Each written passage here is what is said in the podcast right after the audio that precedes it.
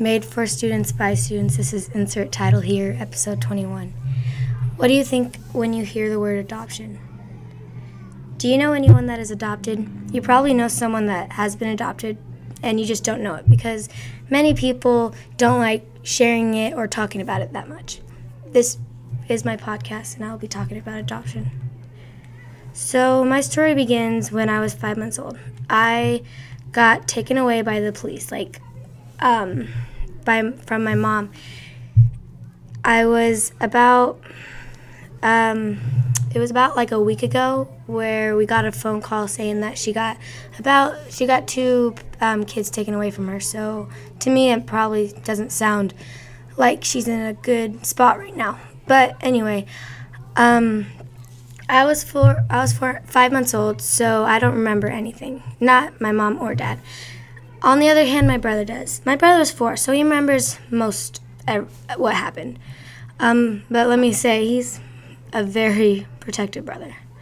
When mainly when children get taken away their, from their parents, they normally stay in the foster care system way longer than I did. My parents had lots of foster kids, but never kept any of them until me and my brother came along.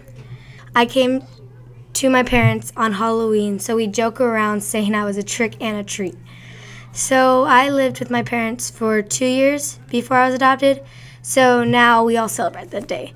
This isn't um, that important to my brother that much, but is very important to me.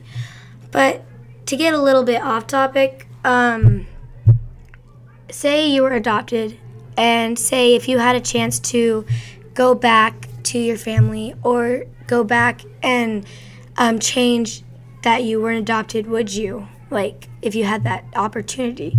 Well, for me, I wouldn't because I, if I wasn't adopted, I wouldn't be here. I wouldn't have the family I love and adore so much or all my friends. And I think that's just what a plan happened in my life was that was the plan. And yeah.